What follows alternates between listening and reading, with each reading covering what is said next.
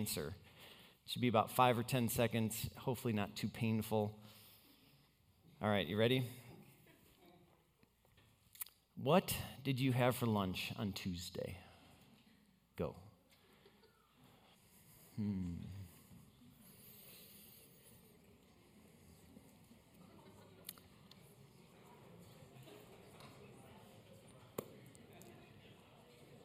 Just to call one person out, John Clute, um, what'd you have? I didn't know. Good job. Thank you. Um, I have been racking my brain trying to remember what I had for lunch on Tuesday. That's why I picked Tuesday because I have no like memory at all of what I ate. And maybe some of you, when you heard that, you're like, oh, easy. I eat the same thing every day. No change. Easy. Some of you, maybe you had a special occasion. I had a couple lunch meetings this week. I remember what I had at those special lunch meetings. Or maybe you had a friend come in from out of town and you had lunch with them and you remember. Or maybe you are on one of those eating plans where you write down everything you eat and you just know because you're paying attention. But isn't it interesting that you can go by just a few days away and forget what you ate? Well, here's my observation that we eat to nourish our bodies, and sometimes we do that automatically. And as a result, we have no memory of it.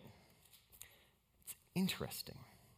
So today we're talking about how to church and our four rhythms here on Sunday mornings in our worship gathering the gathering, the invocation, the word, the table today, and the benediction. And the table is the center of our worship. It's where everything points to. You know, we sing songs, we talk, and it all points to this moment at the table where we come and dine with Jesus and have a meal together. So, a meal with Jesus. Over the past 10 years, which is amazing and fun, you can just do the math quickly, we've had over 500 times that we've come to worship and have come to the table. And so there's a rhythm and a pattern and a place that just gets established in our lives because of that. And I imagine for many of those Sundays, they were similar to your Tuesday lunch where you have no recollection or memory of coming to the table. I mean, you know, yes, I generally walked up front and did the activity and received communion. But it wasn't spectacular. But there were some t- times you came to the table and you do remember something happened. The transaction, meeting and dining with Jesus happened and it, it is stuck with you. It's fascinating. So as you go off into lunch today, you can have this conversation question How is your Tuesday lunch and the communion table similar? Or in what ways is it different? Talk about that at lunch. Well, this morning I want to start with the big picture of the table, the how we at Platt Park Church come to the table. And if you've been here many times, 500 or so, you are very familiar. And if you're here for the first time today, this may be new in how we do it. But we come every week, we gather at the table, and we set the table with the words of institution that Paul laid out for us in his instructing us how to do um, the table of communion. Here's what Paul said to the Corinthian church For I received from the Lord what I also passed on to you. The Lord Jesus, on the night he was betrayed, took bread, and when he had given thanks, he broke it and said, This is my body, which is for you. Do this in remembrance of me. In the same way, after supper, he took the cup, saying, This cup is the new covenant in my blood. Do this whenever you drink it in remembrance of me. For whenever you eat this bread and drink this cup, you proclaim the Lord's death until he comes. Familiar words here on Sunday morning. And so we, in the words of institution, we set the table, we invite the communion servers to come and prepare the stations, and we invite you to come and dine with Jesus. Tear off some bread, you dip it in the cup, and you receive communion in that way.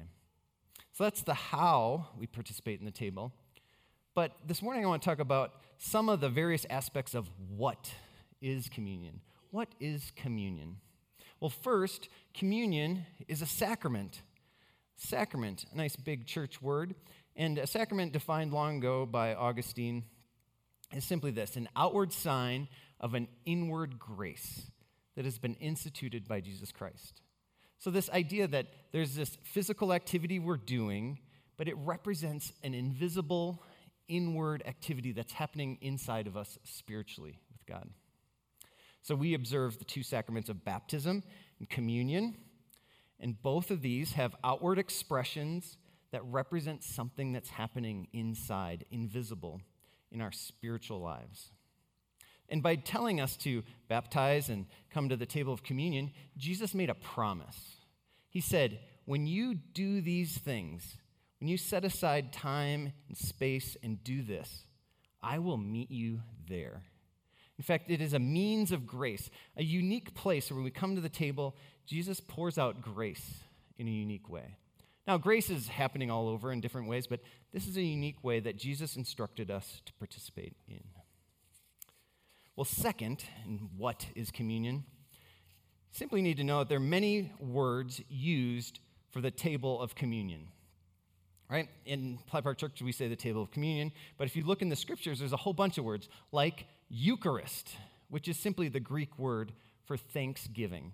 That when you come to the table, you're coming with thanksgiving, thankful that Jesus laid down his life and rose again for us in our salvation. Also, another word you see in the scriptures is the Lord's Supper, the idea that we're eating and dining together with Jesus, or Holy Communion, or just simply communion, or we say the table of communion. Then also another reference is simply the breaking of bread, that that symbolic thing of breaking bread is indicating it's this activity of coming to the table to dine with Jesus.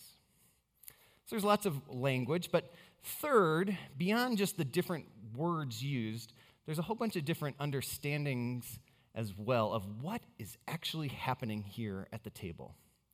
And it's very fascinating, right? That this whole idea of communion is that there's a spiritual transaction happening, something invisible happening. Grace is being poured out. But how that mechanically works is a mystery. And so different traditions kind of answer that mystery in a few different ways. And if you just imagine that in church history, everybody agrees that Jesus says, hey, come to the table of communion. And they all agree that at the table of communion, grace is poured out. But we don't agree exactly in the mechanics. So if you just imagine the stage as a spectrum, you know, over here you have transubstantiation. It's a good word ordained people know. And uh, over here, transubstantiation is the idea that the bread and the wine miraculously, by God's work, become the body and blood of Jesus. And by eating that, we bring in the actual grace of God into our lives, and it nourishes us spiritually. Okay, so that's it becomes the body and blood of Jesus actually. But you can take a step over, you know, the next tra- tradition, the sacramental union. They say that the bread and wine stay bread and wine, but Jesus is infinitely close, right around the bread and wine, so infinitely close, you can't even really separate him from it. And so when you take that in, you're being nourished in that way. Keep going down the line, and the spectrum is probably where we fall, that this is just bread and wine, it stays that. And in this activity, this ritual, Jesus, in his real presence, is right here with us. That Jesus is here, that we come to dine with him at the table. And you can keep going down the line. That other traditions say, yep, that is just bread and wine, and this is all just a symbolic act of remembering. You know, nothing more substantial happens other than this powerful thing of remembering that Jesus died and he rose again, and that is what has made a difference in our lives. So just remembering. So there's a spectrum throughout history and how different churches slice that. But the whole point is that here at the table, a meal is being served where Jesus meets us and he pours out his grace to nourish us spiritually. That's a pretty amazing thing. That God wants to eat a meal with you and me. You know, you think about just having lunch with me. What happens in that lunch transaction? You know, probably we eat some food which nourishes our bodies, which you have to do every day. But hopefully there's some conversation that happens.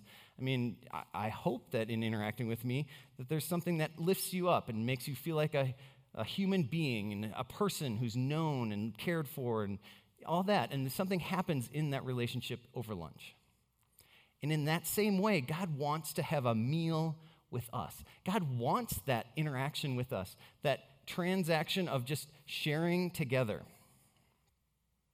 That it, in, in that moment, God is there, you are there, and God is nourishing you through that. And it all seems so simple, doesn't it? It's just about bread and wine, and it's so simple, and I've been trying to think about how to make this more profound and astounding and beyond just bread and wine. But it's astounding in and of itself that God wants to eat with you. You can take that home for you, think about this week. Just imagine God wants to eat with me, He wants to have a meal with me. Just let that be the profound thing. You know, throughout the scriptures, God wanting to have meals with people is everywhere. It's a huge theme in scripture. So if you look back in the Old Testament, you know, God set up all these festivals to help the people of Israel remember these acts of God and God's life with them. And so, you know, the Passover is a meal that you eat and you share. And in that, there's something place that God meets you in that meal. Or even think about the whole sacrificial system is a lot about eating. You know, in particular, think about the um, one particular sacrifice thing that ordained people know peace offering. the peace offering, where a part of that you give to God, and a part of it you eat. Isn't that interesting? That it's a meal, it's a transaction in that meal. Keep going forward with Jesus. Jesus, all over the Gospels and the story of Jesus' life, is food and eating and meals. In fact, Jesus' first miracle had to do with food, in particular, wine. If you remember the story, Jesus um, was at a wedding, and in the wedding feast, they ran out of wine. And so, what Jesus made more wine. Now, think about how luxurious that miracle was. I mean, nobody died that needed to be raised back to life, nobody was sick that needed to be healed. They just ran out of wine. And Jesus met them in that and made more so that the party wouldn't end, so that the people would stay together, so that the celebration would continue. Just how powerful it is to think that God wanted to be a part of that celebration. So, Jesus making wine was a miracle. Now, for us, what do we do? Why a meal? You think about why a meal? God could have chose all kinds of different things, but why does he want to eat with you? You think about eating and a meal, what it is. It's about provision. It's about God providing and nourishing you. So, just as our bodies need food and we eat to be nourished, here with God, there's a provision of God providing something that our spiritual lives, our souls need to be nourished and fed. Think also about a meal is a place where you slow down. A meal slows us down. Even if you're just going to grab something on the go, you still have to set down and set aside the things you're doing to grab that food and to eat it. And so God wants to participate with us in that slowing down and that paying attention. And then you imagine even more so when you gather around a table and you really slow down and you look across the table and look at each other in the eye and you hear their stories and you share your stories. In that place, God wants to meet with us. You think about how that happens around the table, what that creates is intimacy. There's intimacy that God wants to have with us that's personal, relational, and real. So, the table of communion is a place that God has set aside as special. It's different than everything else we do in the church. You know, it is a sacrament, it's set apart as this unique place where God pours out grace. You know, we can at church sing songs and look at the scriptures and pray prayers and um, do acts of service, but all those things are different than coming to the table. Because when you come to the table, you come to receive. You come to look face to face with Jesus and receive from him this pouring out of grace and to be nourished. And that spiritual transaction takes place at the table. And it's powerful in our lives and how it nourishes us. Just as food nourishes our body, we need to come to the table to be nourished for our souls. In thinking about communion, it's interesting that communion also represents all of time past, present, and future. All of time exists right here at the table. And you think about Jesus saying, Do this in remembrance of me. Do this in remembrance of me. Remember this thing that I did in the past that was done, is now finished, and now you are living from. So when you remember, we are remembering Jesus' body broken, his blood poured out. We're remembering his resurrection. And that is the center of everything we do. You think about we can remember God in creation and the story. We can remember Jesus' teaching about the Good Samaritan. You know, we can remember a lot of things in what we do here, but the center is that Jesus died and rose again. And that defines all those other things. That gives definition to all the stories. It's the thing that points to Jesus, and it's the place where we find our life. And without it, it all kind of breaks down. So at the table, we remember Jesus' body broken, his blood poured out. We remember his resurrection. But second, at the table, we are present to the presence of Jesus. That Jesus rose again. He's alive. He ascended to heaven, and he's active here amongst us. And so we're present to the presence of Jesus right here. Not just something that happened in the past or some hope in the future, but right here today, Jesus is inviting us to come and dine with him. Now, we come in whatever circumstances we're in, and that's what we bring with us to the table. And Jesus meets us right there and pours out what we need in that moment, in that circumstance. And finally, the future is in the table. Because even for Jesus, he had the future in mind when he, at the Last Supper, he said, For I tell you, I will not drink again from the fruit of the vine till the kingdom of God comes again. And so we join Jesus in looking forward to this day when God brings completion to all things, when he, when he brings his kingdom fully and completely, and he takes the throne of reign and rule over all things. So we come and celebrate that. And even in Paul's words of institution, we end with that great line For whenever you eat this bread and drink this cup, you proclaim the Lord's death until he comes again. There's a proclamation in the participation that we are looking to the future, that we have a hope that because Jesus died and rose again, we have a hope that he will come again. And that puts all of our life and all of our circumstances into a perspective of knowing that God has us in this moment and He's bringing us into the future. John Frame, in his systematic theology, writes this We eat only tiny bits of bread and drink little cups of wine, for we know that our fellowship with Christ in this life cannot begin to compare with the glory that awaits us in Him. I love that quote. That we just need a little tiny bit to remember and to remind us that there's something way bigger and greater that we're tapping into. So we just need a little tiny bit of bread to remind us and remember that Jesus was broken, his blood was poured out, and he rose from the dead. We just need a little tiny taste of wine to remember that Jesus is right here with me right now in presence.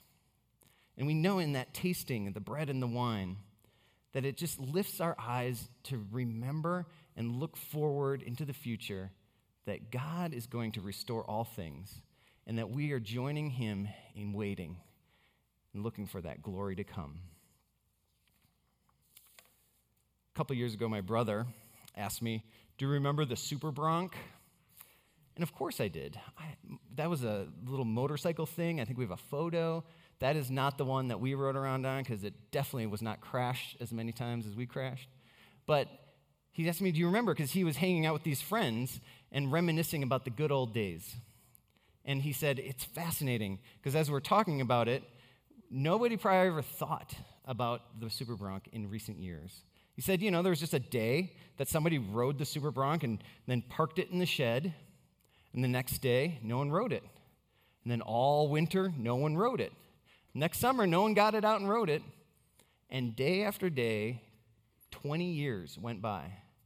And now my brother and these friends are having this conversation, and the Super Bronc has been sitting in the shed where it was parked 20 years ago. It's fascinating. And the Super Bronc is a picture for me of forgetting. You know, in the case of that Super Bronc, we simply grew up and moved on, moved on to other things and forgot about the Super Bronc. But when it comes to what you ate for lunch on Tuesday, you can forget that, but your body will not let you forget to eat. You know, like your hunger will force you to stop and figure out how to eat and nourish your body. And the question is how does spiritual hunger work? How does forgetting in our relationship with God work? And I hate to think that our relationship with God can just get parked or hung up like a bicycle in a garage or put on a shelf and stored away. But the truth is that we can get into this place of saying, ah, oh, I know that story. Or I've, all, I've heard all this before. Or, Tim, seriously, we've had 500 communions. What, what is there to learn? But I know that we can have things that are in our head that are very different than coming to the table and face to face coming to Jesus and receiving from Him and being nourished by Him. And I love the weekly rhythm of coming to the table. It is so beautiful because it's this place that we look forward to to come and meet with Jesus. And I know that each week people come in our blue doors and they come in carrying in every possible emotion, you know, from like the highest height of joy down to the like lowest depth of despair. You know, they people you all come in carrying every possible burden that life has and knowing every possible brokenness that this life has to offer. And it is the hope coming through those blue doors that Jesus will meet us here at the table that keeps us going, keeps us coming back. Because when you come in the blue doors, the table awaits. And hopefully, you know, with some singing, we set up the table and we get it ready and we point to the Father, Son, and Holy Spirit. And maybe in our opening the scriptures, you know, the word points us to understanding and thinking and knowing the Trinity. But it is absolutely when we come to the table that we have the opportunity to come face to face with Jesus, to encounter Him, to be met by Him with whatever thing we carried in, and for us to just hand that over, and for Jesus to take that, and for Jesus to pour out His grace to us. The table awaits every week where we can be nourished spiritually. And that is our hope. You know, when we were gathering video footage of all the stories from the last 10 years for our 10 year gala celebration, we um, got way more stories than we could put into the video for that celebration. And today I want to share one story where Rick is sharing with tears in his eyes some of the past year. And Rick is just one example of encountering God here at Platt Park Church and is one example of the ongoing, unfolding story of needing to come to the table and meet with Jesus week in and week out. Let's take a look.